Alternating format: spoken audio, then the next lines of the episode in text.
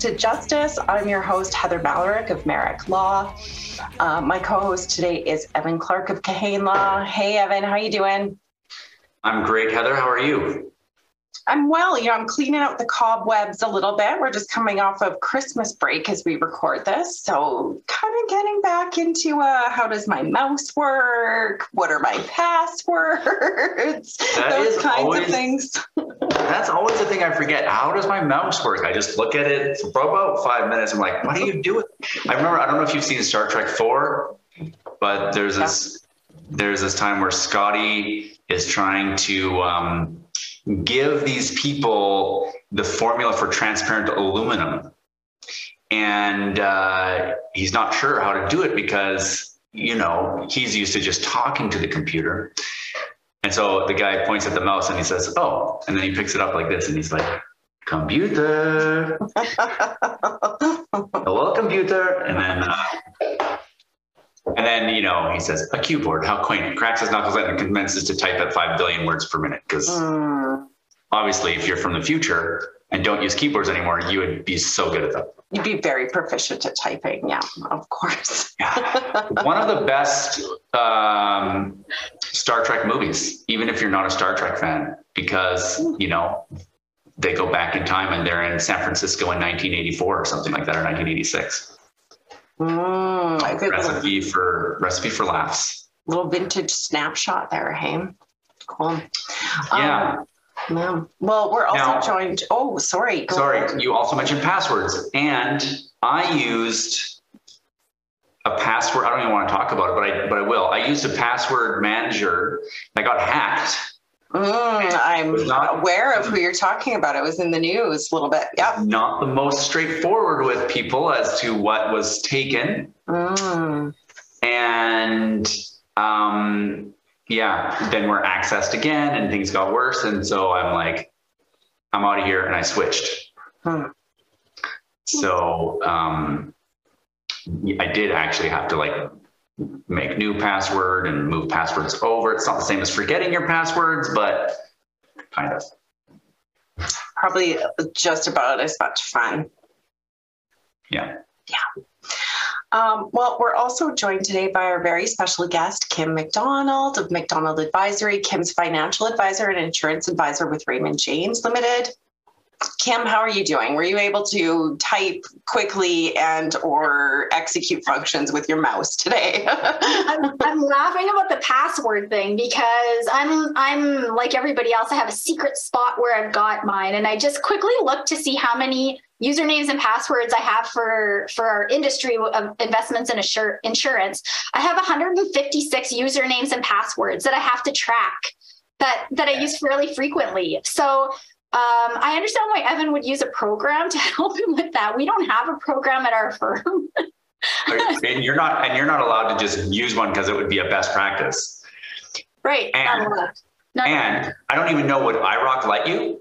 No. Well, I think there are some firms who have some programs that they employ uh, that they use, um, but I know we get 85 million hacks a year. So whoever we choose needs to be, um, you know, Hack, yeah, hack proof and good luck. yeah, Yeah. good luck. And so, and how often do you have to change those passwords? I mean, maybe we don't want to talk too much about that because then, you know, the, you, you've got the hacker just waiting, like, oh, perfect. They're all different. They're all Yeah. different. Some it's all the time, and some it's not that often. What a pain. What a royal pain. Mm, So I, yeah, I just, I think it's all funny like this. Uh, the future, we'll see what it holds for usernames and passwords, but I look forward to a better scenario in the future where we don't have these silly things. It's just scan our eyeballs and we're into everything, right? Yeah. Yeah. Anyways, I'm chit chatting too much and, and I'm excited about our guest. So I'll just zip up. Oh my goodness, so am I. And I think that probably some of actually what we've chatted about here will dovetail nicely with what our guest is going to talk about, I hope. So I'm very pleased to welcome Laura Tamblyn Watts to the episode today. Hi, Laura, how are you? Hi. Well, I can't even tell you the stress that passwords give me. So I'm right there with you. Laura uh, Tamblyn Watts is the founder and CEO of CanAge, um, which is Canada's national seniors advocacy organization. Laura is a very passionate advocate on a variety of issues affecting older Canadians, including long term care and home care, financial security, elder abuse, health care, ageism, and inclusion of marginalized communities. So um, I think these are all topics that fascinate all three of us. So I'm so excited to have you here and to um, uh, talk with you about some of these topics. So welcome to Access to Justice. I'm excited to be here. And these issues that we're talking about, whether it be computer literacy or just kind of forgetting how things work, of course, are one of the issues that we think about when we're thinking about our aging population. But it's good to remember it's not just people at a certain age, it's really all of us that have some of these challenges. Yeah, absolutely. Hey, technology is changing so quickly, and hackers and scammers are changing just as quickly as technology does. So, so absolutely, it's not just limited to older folks, is it? Well, we think about the capital markets that Kim and all of you are so um, passionate about, but we also think about the black capital markets, and I mean sort of black markets, but in a in a really big and sophisticated way. Because when we're thinking about scam artists, and Evan, my fingers are crossed that you don't have any breaches that these are going to touch. But when you think about scam artists and fraud artists, they are, of course, in the ultimate capital market. If it doesn't work, they go out of business. So they're always shifting, always changing. And in the same way that many professional sales folks will refer or even give a referral fee uh, to take care of clients in a particular way, that same thing happens, of course, in this black capital market where your information is being sold and resold at quite a, a really terrifying rate. And particularly with vulnerable people, people with mental capacity issues, in some cases, older people, which are not all the same thing, but do fall within this sort of target rich environment. That information gets sold on and on again. So if you get a phone call and they hook you, or whether you get a phishing scam and they hook you, those hooked ones are go between five and ten dollars for a referral. And that's a very expensive referral, as anyone will tell you for customer acquisition. And so it's it's in many ways even more sharp than we're seeing in our usual business practices. And so if you pick up the phone and you get, you know, someone trying to clean your air ducts or, you know, doing fake HVAC or wanting to do construction and you get hooked, that information, your age, where you live, aspects of your speech, whatever information they have on your uh, the numbers associated with you, whether they be passwords or Visa cards or other credit cards, Mastercards, or whether it be information about your address or your age, all of that is being constantly resold, and so we can't lean back on our heels. It constantly has to be updated. Hmm. Is that the same thing as as gleaning information from seniors on Facebook via those uh, uh, I think they're like cute little questions that. Uh, if I could just sort of yell into Facebook, don't answer these, I, I would. You know, what's your favorite color? What's your pet's first name? What's the street that you grew up on? These should all sound very familiar to you. They're cute little games that people play and post on Facebook. They are entirely based at guessing your passwords. Those are all those security questions. And that's important because there's two pieces of that. One, they're your passwords. So I might put my cat's name or my dog's name in as, as my actual password, although not if I was clever, but there you go. We all do these types of things. Or alternatively, those are the security reset questions. What's your mother's maiden name? What's the street you grew up on? So those types of security questions. So no, that's an entirely different version.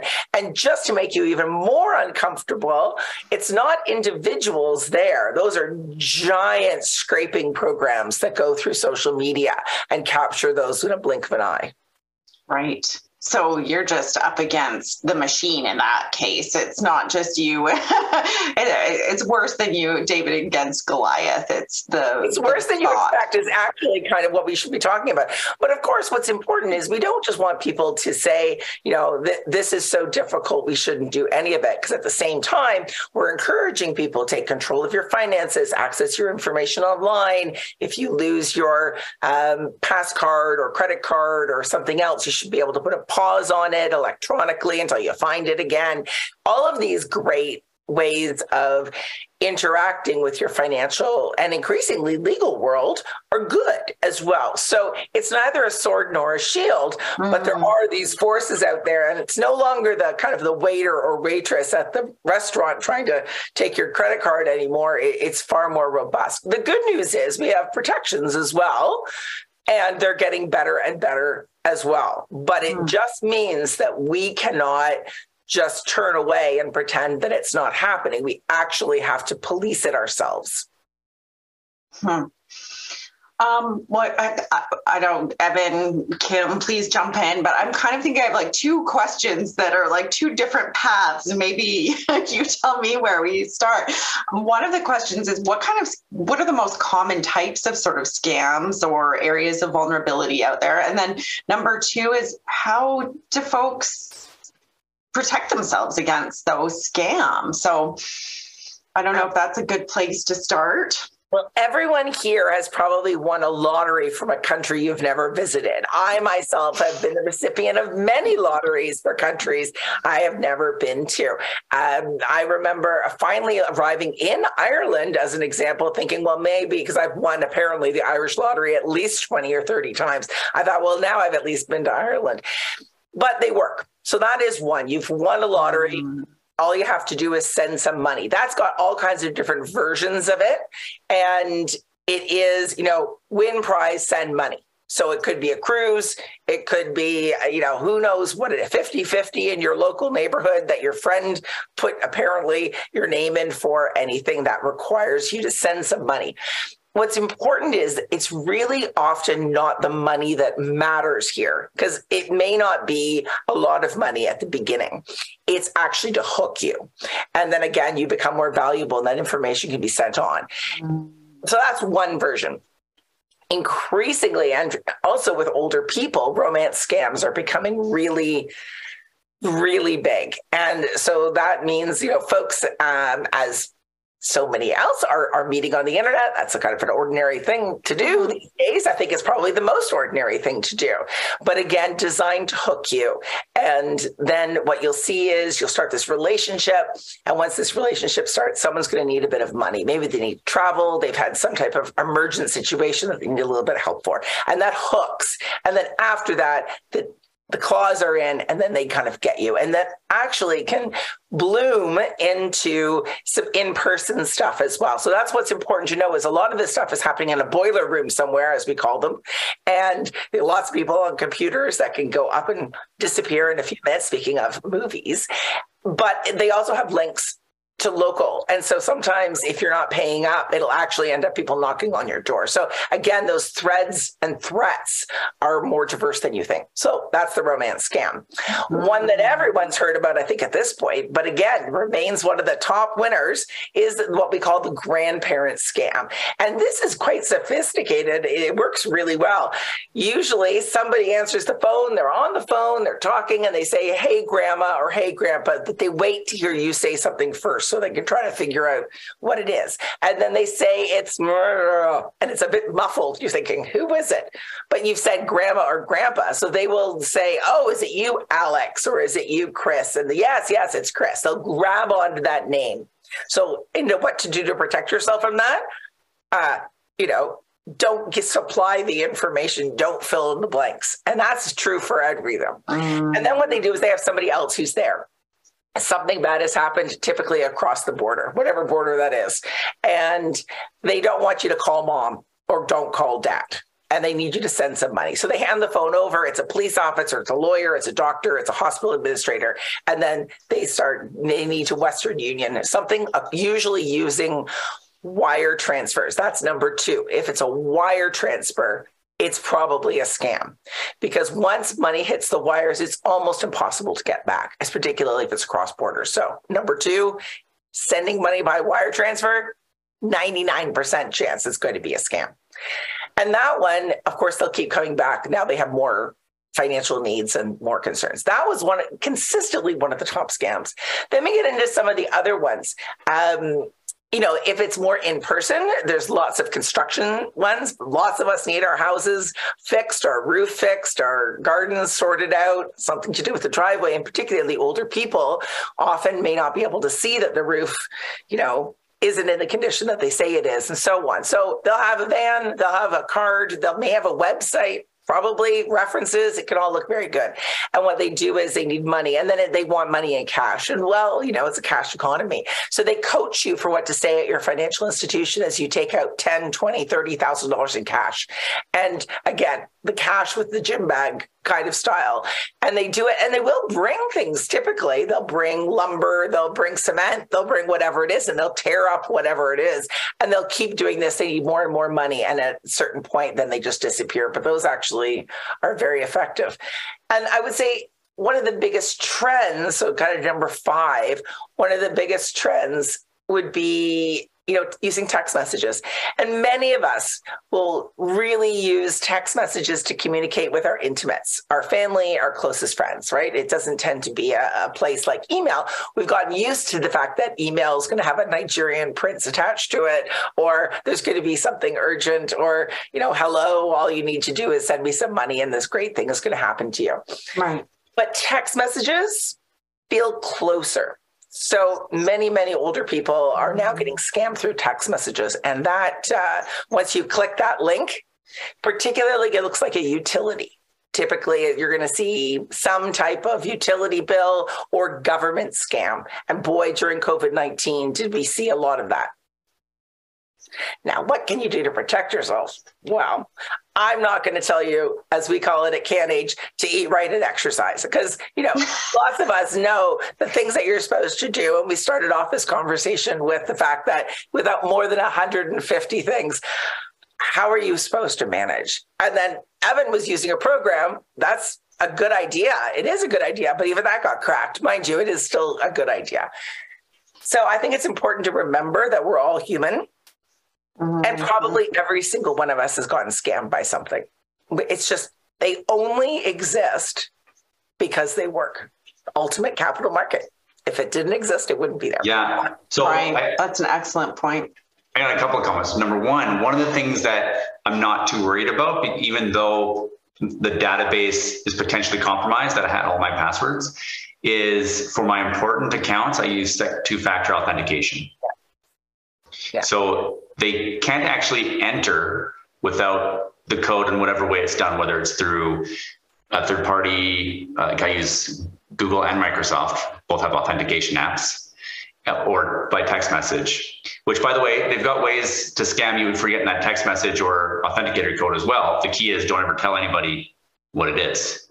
But um, the uh, so so it's okay. Number two, I changed the password for my sensitive accounts, so my bank accounts and stuff like that my email account right away. I, I changed those. So even if they crack yeah. Uh, the data they have, which is not a given anyways, but even if they do, the passwords will be out of date. And so they won't be able to access those, even though there's also two-factor authentication. And another thing I would, so I'm, I'm with you. I, I'm still a believer of using a program. That's why I just switched to a different program, which by the way, I like better anyways. Um, the other thing I wanted to say is, yes, I've definitely I got phished before, um, and I do because I have cyber insurance for my practice. They make you do a bunch of stuff, including take some courses and stuff like that, as well as enable two-factor authentication and everything. Um, and so even after doing the course, we're like, so you can really, you really know what phishing is and how it works. I still got phished.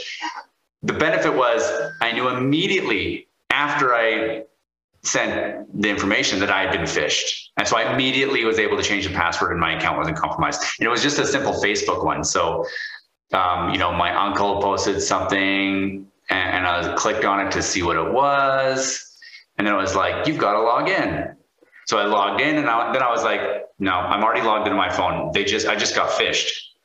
And so then I just changed the password and, and everything's fine. But if I hadn't have caught that, then, you know, we've all met someone or had a friend who's uh, all of a sudden sent us weird messages on Facebook.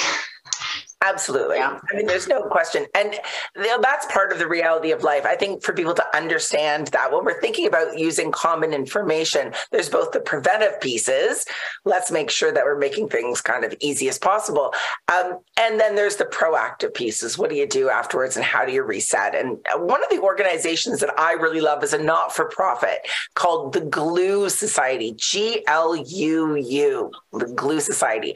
And it is a not for profit nonprofit in British Columbia, but they work across Canada as well, which does computer literacy you know, for free, particularly for older people. And it is terrific. And you can take mm. online courses and you can do top tips of the day that they send out to you. And they'll talk and think about two factor authentication. What is it? How do you do it? Well, the Gluu Society goes through all of it and breaks it out. I'm a huge fan of the work that they do. That's a great suggestion. You know, I my father-in-law, uh, I'll I'll call I'll point him out. I'm sure he wouldn't he doesn't mind. He is terrified of computers, very deeply suspicious of them.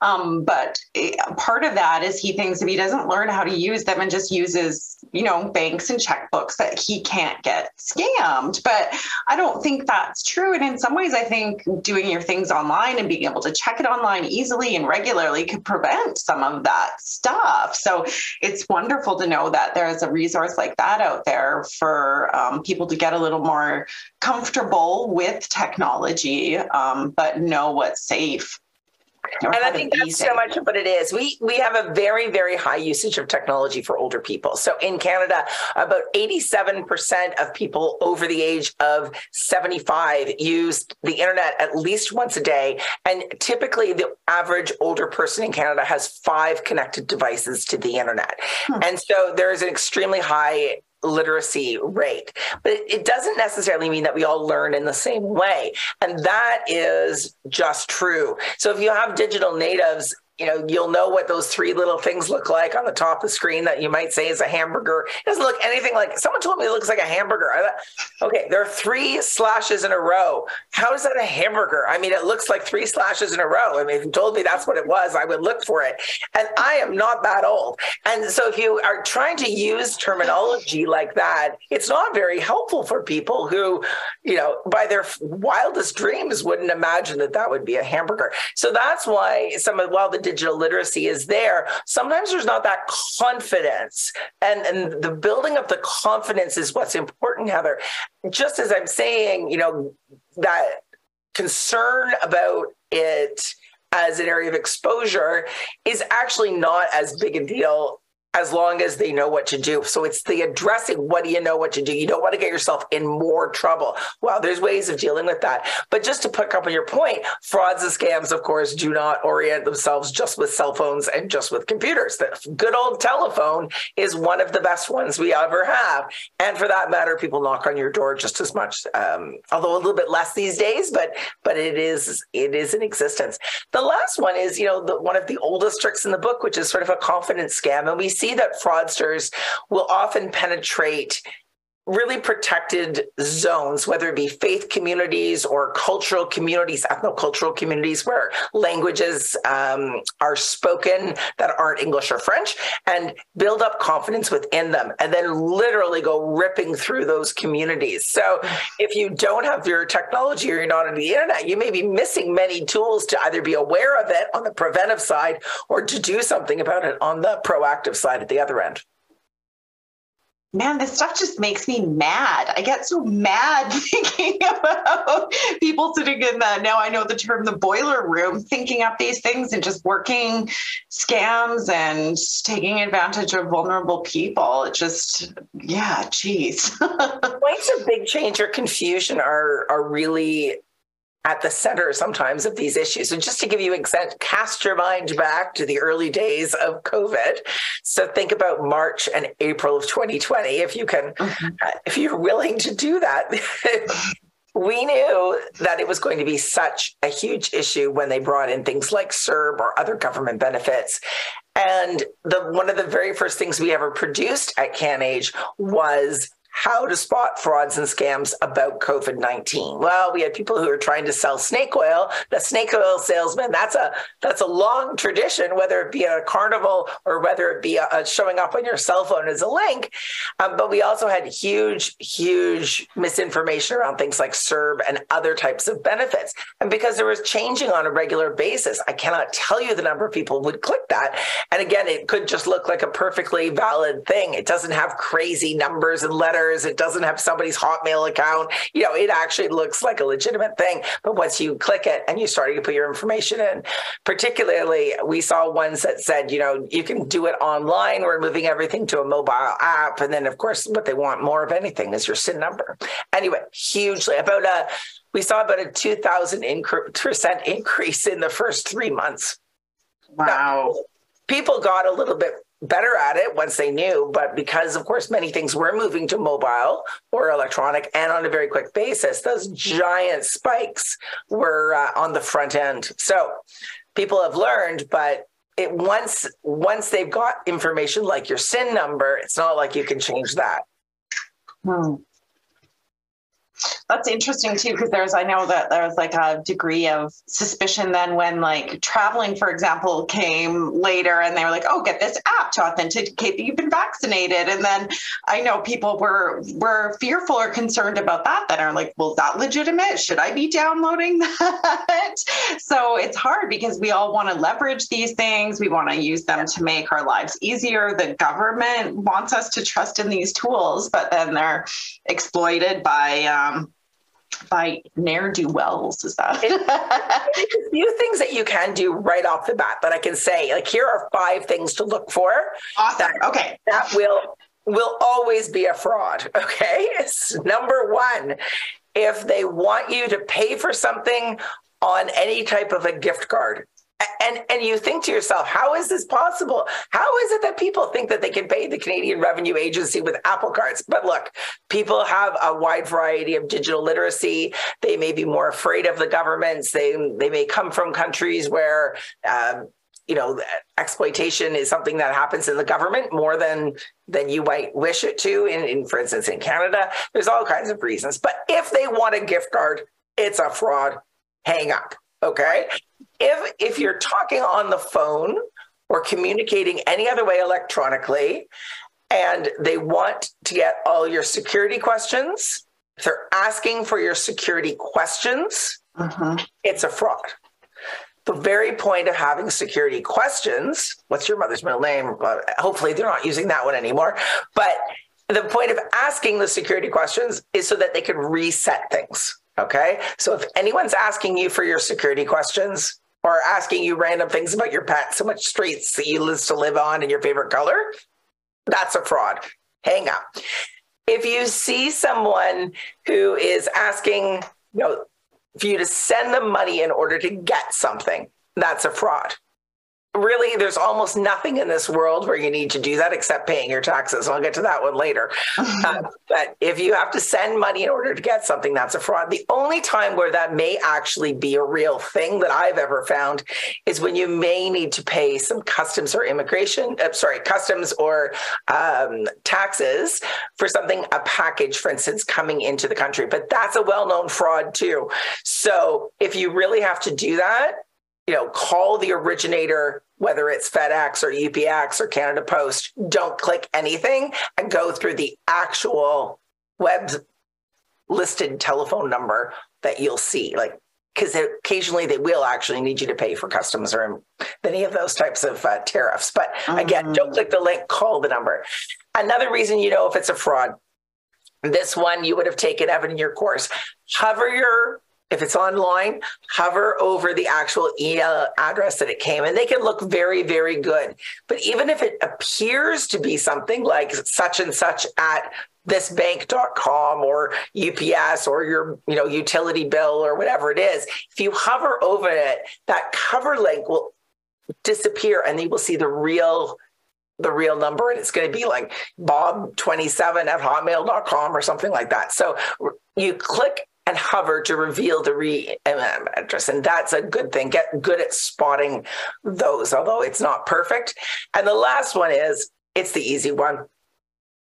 If it looks too good, it's too good. Mm. And and that's hard because we all want to live in expectations of hope. But if something sounds like too good an offer, yeah, it's going to be too good an offer. And that's because they're out to scam you. So, what's the effect on seniors when they get scammed? There's a study, it's a bit of an older study, I think it underestimates it, that found that an older person who's scammed out of $20,000 or more in Canada uh, loses up to 18 months off their life. In many cases, it really is a matter of life and death. Mm-hmm.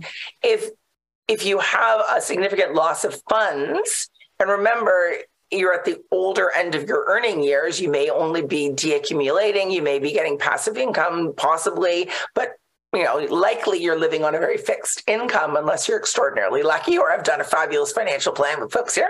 Um, and so being able to recover from that loss, which is already, you know, usually had taxes taken off of it at one way or the other, is hugely impactful. So if you lose, say, $20,000 and you're 25, you're probably going to have the chance to make that money up. If you lose $20,000 and you're 85, you certainly are not going to be able to do that very easily. So it also means a giant change, usually in your housing your ability to stay where you are. It can have a difference between making choices of getting heat or eating, um, changing people's prescriptions, and all of that is functional. What I think is important to know is it also has a huge aspect of fear and it can really make you not feel comfortable making other decisions. And so we see many people, if they don't have that really resilient bravado kind of associated with them, getting more and more scared, pulling back and pulling back and getting more socially isolated. So it has not only a financial impact, but it also can have a lifeline impact in terms of what you'd spend your money for. And then lastly, it has a huge psychological impact on people. I'm just full of good news today, right? I, I, but I think you're bang on. My grandma had her vacuum taken. So a repair man came to the door and told her he'd fix her vacuum and he took it. And it was a great vacuum. And I was in the grand scheme of things, it's not a big deal, but she never ever got over it. Um, and I think that was such a little thing what what's happening to the people who are getting i mean there must be so much shame for getting taken advantage of and uh, i think yeah the, it sounds like the Gluu Society can maybe help out with training seniors so they don't uh, get put in that position it's so important to also remember the fear that's behind that. So, shame and stigma are the biggest reasons why people don't report. The second reason people don't report is it actually in many cases nobody cares. And that's a terrible thing to say but no one mm-hmm. cares about your grandma's vacuum. Not really. We're going to do report to the police i mean okay they will give you a, a number and you may be able to claim it on your insurance but that's it. So there's really almost like no one to call. If you do call the canadian anti-fraud center which your staff nowhere near to what it needs to be staffed and they're very nice people. You're probably going to get a phone number to leave a message on or you may be able to give that information online but they're not they can't help you get any money back. They can't help you. What you're asking you to do is record it because they keep statistics and tracks about which kinds of frauds come. As i say they're very good they're part of you know our rcmp but they're not going to really help you either. And then the third reason is the biggest one. Fundamentally the concern is for the 85 year old, not the 25 year old, that if you get fraud, defrauded or scammed, people are going to start thinking you've lost mental capacity. Mm-hmm. And that's exactly what happens. Ironically, people say, well, you know, why wouldn't you do it? And I think the reason why they don't want is they don't want anyone to know, not just because they feel embarrassed about it, although that is typically very true. But they don't want the kids or the grandkids to start thinking, you know, grandma, grandpa have lost it. And that would then lead to perhaps to questions about their other decision making abilities and their abilities to make their own decisions in terms of their finances in particular. Hmm. Yeah, yeah. But it's super ageist. I mean, I got caught in a fraud. I, I teach frauds and scams, and I happened to click something. It was sort of three click throughs. It was innocent, and I noted it too, Evan, and I stopped it and I did the reset. But it didn't pierce the heart of me I thought to myself, ah, heck, yeah, they got me. And I took the steps that I needed to do to take it. And it wasn't that big a deal. A friend of mine's sister, who, you know, is just 60 years old, she's not, she's not an older person. Um, you know, was caught on one of these phishing scams was providing blithely her SIN number and everything else.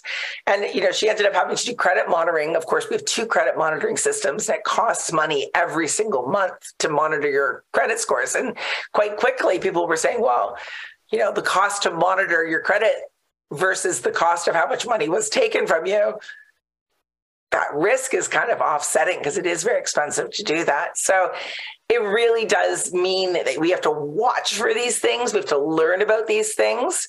And then, you know, we have to make sure that we're proactive. I, I encourage people to think about it as traffic. Think about walking as a pedestrian in traffic. Could you get killed crossing the street? Yeah, most people don't, though. I mean, you know, every once in a while there's a terrible tragic accident. Some people will get bumped. Someone will bump you. It's probably not the end of the world. You're not going mm. to be damaged too much. But it doesn't mean that you don't walk outside and never cross the street. It means you look both ways. You're able to identify when there are dangers present. You don't just rely on the little person saying, yeah, feel free to cross. If you got a truck coming your way, you should be using your common sense and reading the room. Or in this case, reading the road. Uh-huh. Right. Get out there, live your life, leave the house. Just be beware and take some safety precautions. Yeah, and in fact, leaving the house and being online and being engaged is is in many ways the best thing you can possibly do. It's mm-hmm. just again learning to make sure that we don't make every kind of password our cat's first name. Um, we don't put all of your information about our security questions up on Facebook because it looks like a cute and fun thing to do. Um, and we make sure that when we're thinking about phone calls, that we're doing so with a skeptical ear these days, and we don't fill in information. I got a call the other day from the CRA. And I looked at it and I thought it said from Sudbury. And I thought, okay, well, where's the CRA located? I don't think it's in Sudbury. Maybe it's work from home. Like you're starting to have these questions to yourself. And it was, you know, Bob from the CRA. And I just hung up and I thought, mm. I don't think Bob's actually calling me from the Canadian Revenue Agency. But in case there's something wrong, I know how to go find the CRA and I will call them proactively. Mm. And that's mm. fine. As it turns out, Bob was just calling, I think, from his boiler room in his house, trying to get my tax information. But if someone calls you, you can say, thanks very much. I don't do things, you know, on the phone. Uh, feel free to send me a letter or, you know, feel free to send me information. I don't do donations at the door either. Um, I'll say thank you very much. I really appreciate what you're doing. You know, I, I do things myself and I appreciate that. Close the door. A lot of holiday scams on that. And it's hard because you're competing with real charities who are doing it. But I say, you know, I do make my charitable donations, but I'll do that directly. Thank you mm. for walking walking the streets thinking i don't know if you're trying to scam me or if you're really raising money but in any case i can take control by doing it myself Mm. I think those are really helpful tips, Laura, there, like little scripts to know where to practice or have in your pocket in advance, because I think most of us have a hard time saying no, thank you, particularly to a human on the phone, even harder to someone who's showing up at your door. So I, I think those are really good suggestions. My husband's is, I have two and I love them. Thanks. Or I already donated, I donated to that charity yesterday I that's his script. little stickers by the phone that said, it's okay to hang up mm. or just hang up. Like, yeah. And so you don't have to be rude to anyone. I no. mean, to Bob on the CRA, I literally just clicked. Like mm. that was the end of it. And so sometimes if you engage, remember they hook you. They're good at hooking you. Um, one of the other things I make a suggestion is, you know, don't necessarily answer with the words, you know, yes, because sometimes people are recording your voice. And and when you can do those voice prompts, they'll say things like yes and no. So if you answer the phone yes, they could be recording you doing that. And if they get into that phone tree information and do it. Um, I usually say, you know, hi, it's Laura speaking. But if it's a number I don't know, I'll usually just say hello or I'll wait for them to say something. You may hear a little bit of a pause, and that will be a phone tree. Now, that could be legitimately coming from a company that's doing calls, but we've all heard that, right? When you pick up the phone and there's this long period of time and there's this little click and so you could be absolutely sure that that's at best customer service for something and at worst a scam. Mm. Mm. Those are all good tips. Yeah, and I mean, like, do you really want to talk to customer service? No, so just hang up. if they're calling you, no, yeah, probably right. not. and, and, like, um, my wife kind of, we approach these very differently. Um, like I'm, I'm annoyed when I get a phone call and it's some useless call, like TELUS calling because like, hey, do you want? You should. It's like an upsell call because I don't I use them for some one service, but I don't want them for any other service. Like, hey, we got cell phones. I'm like, I don't want to talk about this right now. I'm not interested. Bye. You know, and it's a little rude, but like it's also rude for them to interrupt the middle of my day. So um, I, I'm fine with just being abrupt. Like, let's get straight to the point. I don't want to waste your time. You're not going to waste my time anymore. I'm not interested. Goodbye, and I hang up. And what's important there as well is in many cases, you can make sure that you are asked to be struck off their call list. And many people don't realize that because you figure, you know, you've clicked something that says they could be reached out to you and we all do that. It's often in your terms and conditions or something that you can click to say that they're allowed to reach out to you. Um, and so when I get those calls, I'll say things like, uh, "Can you just please make sure that you remove me from your call database? I'll wait here till you confirm that you've done it." Thank you very much. You've confirmed that you've done it. They're always really surprised because most people don't know that you can ask to be mm-hmm. unsubscribed to the phone as well as you can be unsubscribed to email. That's one thing. Many of you will know about the no call list. That's a funny kind of one. So the reason why I say it's funny is it doesn't apply to not for profits and charities. And I run a not for profit. By the way, I don't call anybody, but you know, anyway. um, but of course, it also doesn't apply to scammers. So I always figure if you're on the no call list, it's not going to help when you are actually still getting scammed or it's a charity. And and working for charitable based organizations is sometimes hard because you really are legitimately calling from a um, a point. So what i recommend if you don't know if you are on the no call list but you're still getting charity or it might be a scam again same thing. Say thanks very much. You know i'm not going to answer this call right now but i'm going to be calling your office directly to learn more. Again take the control back call the real number and many people have a little oopsies where they take a call they shouldn't and get on some sort of Albanian or Serbian call list. And uh, I know there is a function with most company, telephone companies where you can sign up where somebody has to press a number to get through, and it's an alternating number. Uh, I'm not sure the mechanics of getting that set up, but I'm guessing, Laura, you might know a little bit about that they're changing as fast as anything else does as well. You know, now these days, most people have cell phones and they don't have landlines. And so when it doesn't really apply to cell phones, and that's one of the big important things is so many of these things are actually based for landlines and um, most people don't have landlines anymore. So it uh, the technology for cell phones is not the same at the moment yet as the technology for landlines. So it can be a bit difficult. One of the things that we do see, particularly with cell phones, but this can also be with a landline as well, is people who copy a number. And we've all done that. We've all perhaps missed a call and you call them back and you say, Oh, hey, I'm really sorry. It's Laura. I missed a call from this number. You don't know what it is, right? And they're like, I didn't call you. Oh, okay. But what they've done is they've cloned the numbers, right? So it doesn't look like Bob from Sudbury from CRA. Although actually, I did look it up. There are some CRA offices in Sudbury. I just got curious. But um, in this case, I thought, oh, why would they be calling me from there? I mean, that seems like a a strange place. But again, with work from home right now, some of those numbers have all been quite different. They're not using the landline. People are working from wherever. So again, that same thing, it may be that it looks like a friend or it looks like a company, but actually they've cloned that. And of course, is that illegal? Yes. Um, but is there technology available? Yes. Again, the same is the best thing to do. Hang up, even if you're interested, even if you think like that is a thing you want, maybe you want to know about that offer, or maybe you want to know about uh, what the CRA wants, or you know, you thinking that you might actually give to that charity. Just say thanks very much for the information. You know, I'm not interested at this time, and then ask to be off their call number. They, if it's a fake one, they'll push back on that. like, well, we can't do that. Oh, yes, you can. And then call yourself. Take the control yourself. That's really the big key. Take the control of yourself.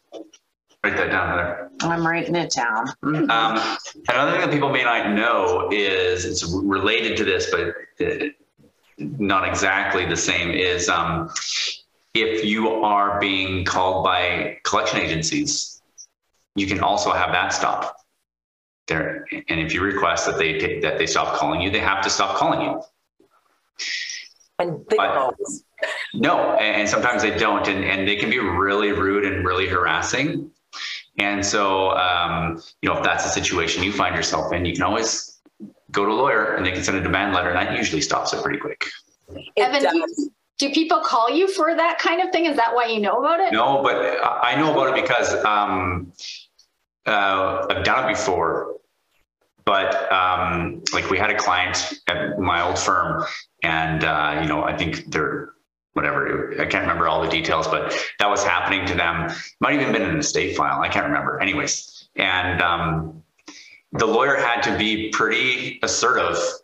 Like even there, I think there had to be more than one contact from the lawyer to make sure that it stopped threatening litigation, which is legitimate. Um, so, and I just brought it up because I was out with Sandra Landry last night. Some listeners might recognize uh, Sandra is in the Two Timer Club uh, for Access to Justice, and um, that's one thing that she mentioned. She gets a lot of clients in who are getting harassed so badly by collection agencies that they go to her to make it stop. And and uh, that just made me think of that. You, you have some rights about who's able to get your number and use your number to call you. Of course, those types of things don't apply to scammers, though. As Laura said, it's like you know, it's like all the firearm laws in the world aren't going to stop, you know, criminals from owning guns. Same concept. No, it is absolutely the ones that we get, Evan. Um, in terms of demand letters and things, really often have to do with powers of attorney, and this is where I spend a lot of time talking and thinking about is because they go across the spectrum of very legitimate use of a proper legal document, which is a good and important thing to have. But talk about a sword and a shield, all the way up to people who are trying to use power of attorney documents, and again, called different things in different provinces, whether you're in, uh, you know, Halifax, you might call them a healthcare directive and a power of attorney for the financial one. In BC, you might call it a representation agreement for the healthcare piece. And uh, again, power of attorney. Usually the power of attorney stuff is the same wherever you are. Of course, in Ontario, you'll have a power of attorney for personal care and a power of attorney for property. But this is where we get people who try to do things either very legitimately, but they're doing it wrong. So they think that just because they have that document or just because they have been appointed, it now all of a sudden unlocks the cash stores of mom and dad when they're not, that's not their role. In fact, it's quite the contrary. They're supposed to be a fiduciary, the highest level of obligation and, uh, and care or alternatively, they are actually scamming you and getting you to sign a power of attorney document. And so, in things like romance scams or other types of new best friend scams, um, you have people who come into your life and then they start being helpful and then they start inserting themselves. And with home care shortages being such a difficult thing and people worrying that mom and dad are living alone and maybe they're going to fall and, and they're not, they can't get enough home care and so on, having a new best friend move in can absolutely be an important and good thing to happen if it was legitimate. But of course, it is uh, a predatory aspect. And then what happens is they push space between family and friends that co- pre-existed and the older person. Whether that means that when you phone they're always sleeping or they, when you come to the door they can't come to the door because they're uh, you know at an appointment or whatever it is but that space between there. And then they get the older person to create a new power of attorney document. And of course in some provinces that requires a lawyer in some provinces it doesn't require a lawyer it's easier to scam them if uh, they don't require a lawyer. I would say more than, but many lawyers don't pay too much attention to powers of attorney document, quite wrongly.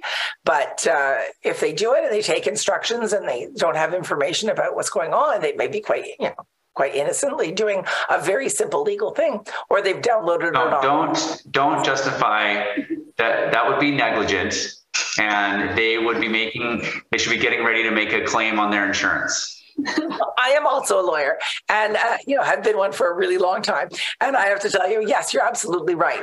But did you ever learn in law school about a power of attorney? I don't know anyone who really has, unless they happen to take a states class. it's one of those things that is an incredibly important legal document. And in some cases, I would offer perhaps more powerful and important than a will because it's taking care of the person while they're alive.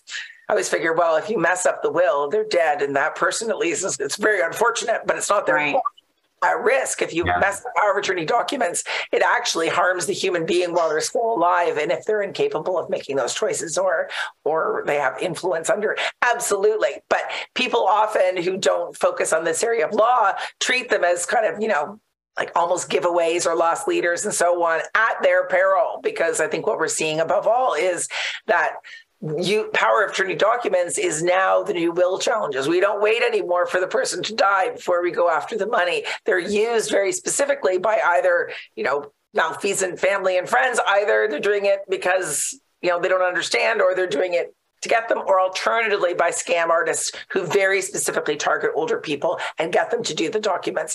And then then they're away in many cases. And then it becomes a, a very complicated situation after that. Yeah, well, th- that's um, I didn't know that people offer them that way. That was I I, I agree with you. That's um, that is at their peril. Because I mean, I I do estate planning, but I did take estates at law school, and I did that because I knew I was articling at a firm um, where I was going to be practicing that. And one of the first areas that I was confident of practicing because it's it's not that complicated, but I was trained on it by someone who had been practicing it for years, was estate planning. And we, of course, when we say that as lawyers in Alberta, we're really just talking about, we're not talking about this kind of estate planning that Kim does. We're talking specifically about the legal documents that you just described and the will. Um, and yeah, eh, like Heather doesn't use powers of attorney as a loss leader, that's for sure. And and no, uh, I don't. I'm not a dabbler. I don't. I don't and, yeah. I think that's really important because you know in Alberta, of course, we have new legislation now around co-decision making and assisted decision making legislation, which I think lots of people may not be as familiar with if they're not focusing in this area of law. But the dabbler piece is real. Now, I'm not saying this is true for you know all lawyers or most lawyers, but you know many people will live, for instance, in a rural area. You don't have to go too far outside a couple of city centers and the lawyers have to do everything right we don't have the advantage of maybe having calgary alberta lawyers who can specialize if you're in the north and you find a lawyer you're lucky to find a lawyer and they're probably doing a little bit of everything as well yeah. now they may be expert in that or they may not be but we have seen you know i can't tell you the number of charity gifts i've seen where lawyers will donate the making of a will and you know powers of attorney type of documents as things i think my father used to donate that he's a lawyer as well and because it's a thing that everybody does need and it's really important. But when you're giving the gift of legal advice, that really helps. These days, though, uh, running through those what ifs are important. And it's not as much just going through all the family and friends what ifs, but we also need to think again what if something goes wrong? And the something going wrong would be a fraud artist or a scam artist, a new best friend, something like that, who takes you into a bank and gets them to do a banking power of attorney, which before I die, I'm going to get people to stop doing because it destroys any estate plan that you've usually had. So you'll have a teller who has no legal training or often not a lot of advanced financial training either for that matter offering up to oh you can just fill in this form and you know it, will cover off everything at this financial institution. And what you'll realize is it revokes the previous power of attorney to the degree that they're different. At best it makes a disastrous mess. At worst it's completely undone whatever good estate planning was already done. And that's done as a blithe idea of customer service. And of course what they've done is they facilitated the exploitation of the older person how ironic, because banks are the most annoying organizations when it comes to recognizing and accepting legitimate legal documents related to finance, uh, to estate planning. They're the worst. Um, and meanwhile, they'll just make up their own on the spot, and they're cool with that. That is so ridiculous it, it's really it's really important that you know the financial institutions take this seriously. Now, a few years ago, we worked really hard with the, the, the Canadian Bankers Association and the government to help create what I call the not very voluntary banking code for seniors. I say it's not very voluntary because even though it's called a voluntary code, there has to be a seniors champion at each financial institution. They report to the CEO of the bank, and the bank CEO has to report to the Financial Consumer Agency of Canada. And one of the things they now have to do is create competencies and do training in this. And before that, they never had to. And so it's starting to roll out. It's starting to get better. There is competency based training just beginning. Is this about 30 years too late? Yes, but financial institutions where I think we're very concerned with being themselves considered fiduciaries and uh, wanted to make sure that they were just in a commercial relationship. And now what we're seeing is, you know, the scales have tilted. You can't just turn a blind eye to the justice anymore. Speaking of access to justice, you can't just pretend that you're just in a pure commercial relationship. That we do need training associated with uh, marginalized people, older people, people with mental capacity issues, in order to make sure that you're not facilitating exploitation. I would also like them to be able to understand that a power of attorney document not created in Ontario is something that you know Bay Street in Ontario will recognize. What we see, of course, is that many people who live in other jurisdictions, and I'm talking to you from Nova Scotia right today, um, when they say we have to send it to legal, what they're really doing is they're sending it to Bay Street in Ontario to look at, and they may not be as familiar with advanced planning documents in other jurisdictions. And that mm. that can make you pull your hair out. It will all usually get sorted in the end. But um, I'm always worried when you go into a bank with a valid power of attorney and they don't look at it as much as I'm worried when they take three days to look at it. There needs to be something in between. Yeah, there, there really does. It's uh, because I, I tell people this as well. Is if they're worried about, you know, their power attorney being misused, uh, I explain to them like, okay, so first of all, that's against the law in order for your attorney to do anything that is not in your best interest. It's written right in the power of attorney more as a reminder, not because it changes anything. Um, so I explain that, but that's cold comfort if they've emptied your bank account. And so, yes, they potentially the fraudster can be prosecuted, but it's, you know, so also make sure you're choosing somebody that you trust. and, you know, that can be difficult. That can be difficult um, when you're in your when you're in a situation um, when you're in your senior years. Um, the number of people that you can appoint, it just it's it becomes limited, and because if you're older, chances are a lot of friends have died, and you're kind of left with family. And ideally, you want to choose someone that's at least a, quite a bit younger than you, so that it's not likely they're going to predecease you, and and there can be a lot of unknowns there. Um, anyways, it's no, it's absolutely true. I'm actually a huge fan of people really sitting down and thinking about whether or not they want to appoint a trust company. And we, we've kind of forgotten to do that these days. As the trust companies got gobbled up by the big financial institutions, they kind of disappeared a little bit out of our purview. But now they're they're back. And I, I certainly see that during the boomers' years in their planning, they're really surprised that they don't have an easier option to have somebody with specialist knowledge make decisions for them. And then I say, actually, you do, but only for financial, not for personal issues. I think the personal uh, uh, personal care issues are something we're going to have to think about in the near future. In the U.S., for instance, you could hire a trained professional to make your personal health care decisions as well. Um, as you're saying, lots of family and friend either are not the right people to do it, or alternatively, you don't want to burden them with having to do it, or alternatively, you want people who are really expert in doing it.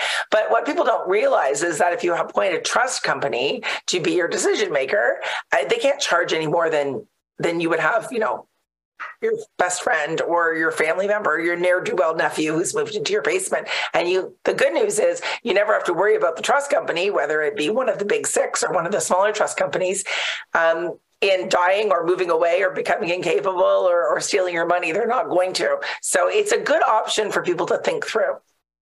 Yeah, and um, I, I, guess for listeners that are interested in a little more information, we had uh, uh, Damien McGrath on a previous episode who talked about trusts and um, and what his role could be or the trust company's role um, in those kind of situations. So that's um, yeah, that's something we talked about before. I don't know that uh, listeners, of course, if you're only listening, you didn't see my eyes get huge when Laura you mentioned the bank power of attorney. I didn't realize that that was a thing, and that's a bit shocking. So terrifying.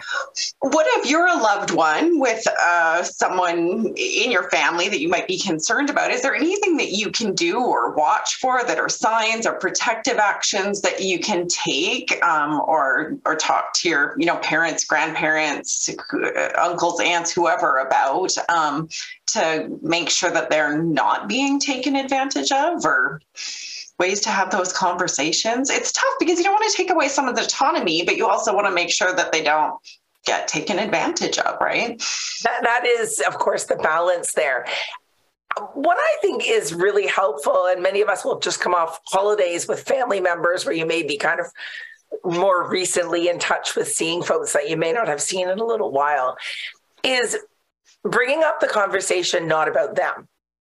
So bringing it up about yourself. So we all started talking about examples that we have of being, you know, defrauded or clicking on a link or something like that one of the things that family members often get defensive about quite rightly is when you show up and like what do you know? In your mind there you're still the 16 year old kid who can't pick up their socks um, and they have a lifetime of experience. So you know listening to you going on about how they should live their life may be a little bit much for them. But saying you, you know, at my christmas dinner. I'm joking.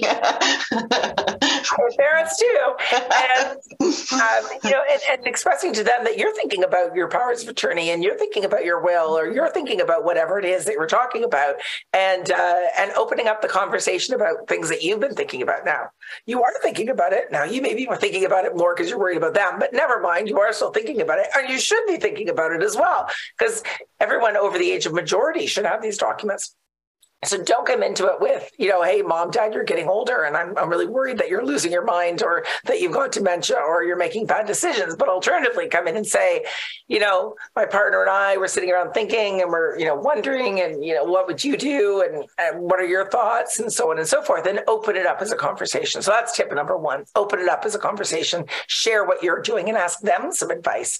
And then that opens it up so they can ask you advice too. The second thing is have a time of year to do it. And, and I think scheduling it is really important. So, in the same way that financial professionals have to talk about KYC, the know your client, they have to check in and see how things are and things have changed and so on and so forth. Um, I always figure there's two things that are inevitable death and taxes. You know, so end of March, April is a good time to be thinking about this as well, because it's all part of the same idea of your financial and, and frankly, physical well being.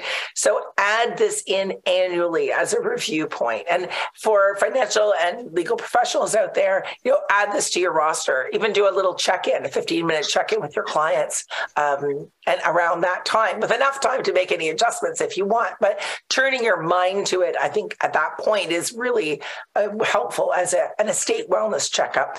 And that also is helps you with things like frauds and scams and so on, because if they have a new best friend or there's a new person that they want to do crazy investments with that only speaks their language or any of these red flags, then at least you have that information that you might not otherwise have. So schedule a time, death and taxes, do it in the spring. And the third piece of advice I have is remember that doesn't matter how old you are, you have the presumption of mental capacity. So don't go in assuming that you're incapable just because you're a certain age and, and family often wants to do that. But rather think about ways that technology can help.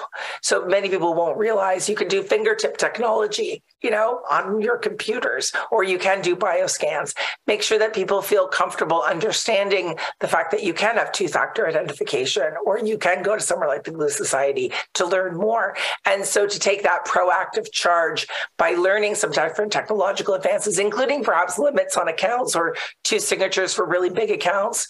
Um, and then my extra piece of uh, those are three tips, but here's my one. Don't take a power of attorney document from a bank, from a teller. And the other one is for the love of all that's holy, please, you know, do feel free to sit down with your legal and financial professional and do a really deep dive into your life that you know good legal and financial professionals will take the time with you to talk through who your relationships are and what they like. So go through a series of what ifs. Many of us don't ever think about when things could go wrong.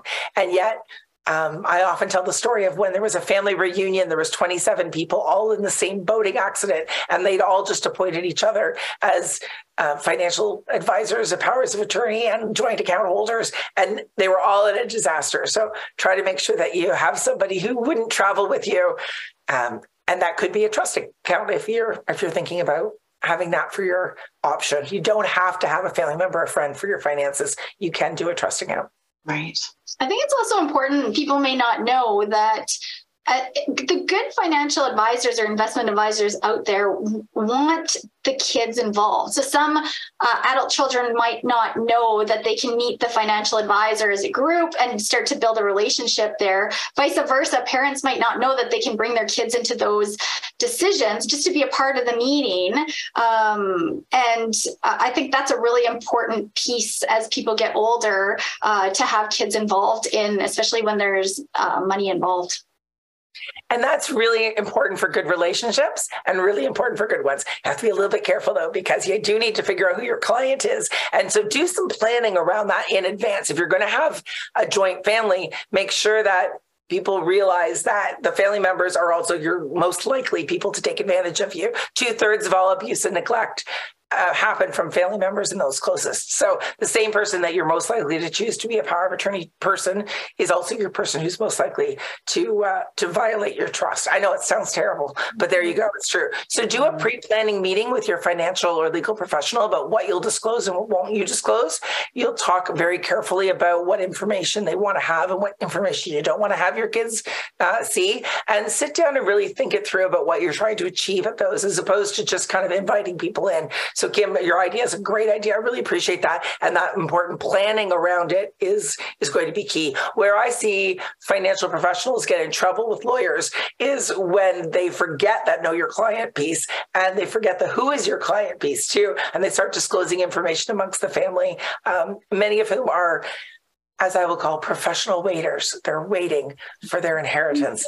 And uh, in some cases we we're, we're, highly trained in that area well i mean at the big firms we're highly trained uh, to make sure that we aren't sharing any any information Absolutely. that shouldn't be shared but uh, it does help us sniff out because sometimes elderly people will want their kids on in joint accounts and that's something we are really scared about doing um, uh, and and big conversations need to be had and i just i can't understand how that can happen at an investment firm without like even meeting the kids kids um, to sniff out uh, bad eggs, whether, I mean, that can be done, or I mean, everybody can be duped, but there's so many things and steps you can take to help your own clients avoid the, getting taken advantage of. And, and I think, I think that's really important for kids, if, if parents trust their kids, for them to be involved in, in at least some conversations. Mm. Absolutely. And I think one of the other pieces, just building on that, is for people to understand uh, what the role is, uh, particularly in being either an attorney or an executor. I frankly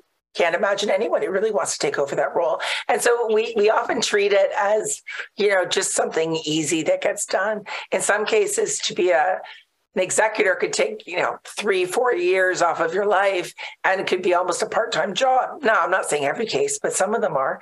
And to be an attorney, particularly a healthcare or financial attorney, to be a substitute decision maker, you could have somebody who's in a car accident in their 20s and you could be a decision making um, entity for them for 40 years, right? So we often think about life plans as this very march on. And Evan, you were talking about not appointing older people and younger people, and quite right. That's absolutely what we say. But you know, catastrophes can happen at any age. So part of what I think financial and legal professionals can help is going through those what ifs and what ifs with the kids as well. And that means, you know, that you need entirely separate accounts that you have to run. You can't mingle any money. You need to keep receipts for absolutely everything. You have to learn trust accounting, which is double types of accounting. You have to be able to show your accounts to the court um, or the public guardian trustee, or in Alberta, the public guardian plus the public trustee, uh, depending on the circumstances and so forth. And if you hear the job description and what little remuneration you can get.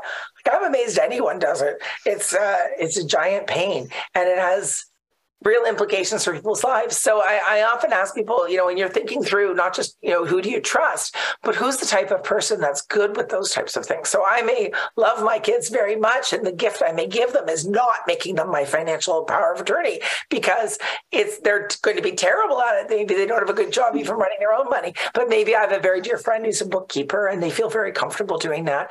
Or alternatively, for healthcare issues, I may not want to put my loved one or even my spouse as my decision maker because I may want them to be able to grieve or be in an emotional state. I may want somebody who is more comfortable making those decisions, who isn't going to feel that level of guilt and overwhelmingness.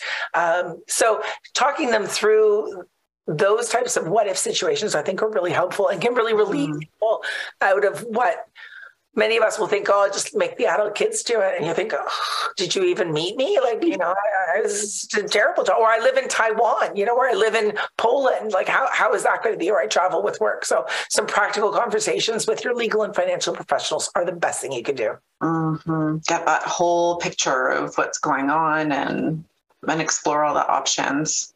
Laura, you mentioned something a while ago. You're you're a lawyer, and and there's there's the link with CanAge, and you're interested in seniors. How did this all come to be? I got called to the bar in 1999, um, and I was always interested in working with vulnerable populations. That was always a, a piece that I had dealt with. I worked with um, with women in crisis and also children in crisis, and did a lot of the some of the big school cases, and also represented health authorities. So it became quite natural that I was interested in this issue. And when we were looking at kind of what is the next horizon for social justice, it became very clear that we had very little on supporting our older populations. And so I got into the issues uh, with elder law, I guess more than 20 years ago, something like that. Um, I don't do private practice anywhere. Well, I do do it. I do it on a pro bono basis. Um, but no, I don't need your cases. um, but I am the CEO of Canada's National Seniors Advocacy Organization. So my work is really more in public policy and advocacy space. And I teach at the University of Toronto as well. It's incredible. And it sounds like you've made some really substantive changes and gotten some protections in place for for seniors. That's incredible. Really happy to see that um, the financial sector is starting to take this really seriously. I, I previously served uh, as a director on the Ombudsman for Banking Services and Investments, which is a dispute resolution body for the financial sector. And after that, I worked as uh, well, worked. I I served as a board member for IIROC, which is the Investment Industry Regulatory Organization of Canada. And now I'm really honored to be serving on what we're still calling the new SRO. And hopefully, when people will have seen this, we'll actually have a name for it. But it's the merged, if you will, organization that oversees the financial sector from the Mutual Fund Dealers Association and IIROC together. So, what's really been inspiring to me is really since about 2017, the investment sector has started taking this really seriously. And I would even point out the leadership as well in Alberta and um, and in you know, New Brunswick and in Quebec, who've all taken this, I think, especially seriously. So it's good to see that because people need resources, and whether it be public-facing resources or support for advisors and lawyers, you know, these are the issues of the day. Unless you're dealing with children, you're dealing with older people, whether that's in medicine or in law or in finance. Right. Right.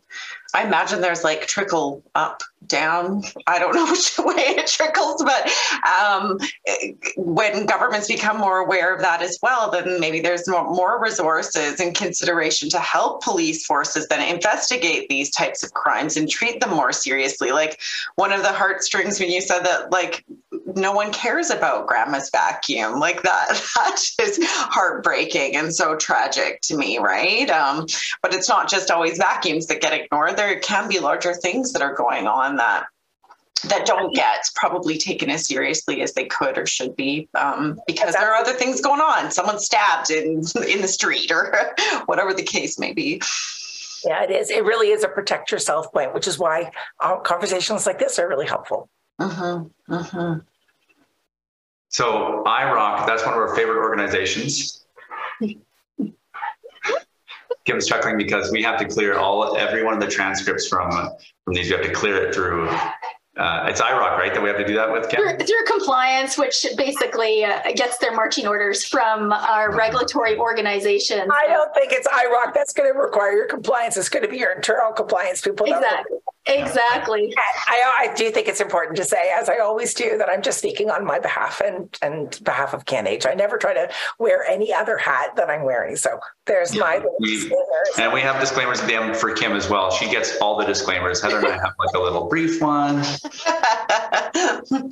yeah, I don't want to be high maintenance, but we're going to have Harold Geller on to talk about um, the mistakes that financial advisors are making and how people can arm themselves with good information so they don't get taken advantage of. Like, we really are serious on this program to giving people access to just as good information, making sure that they aren't taken advantage of.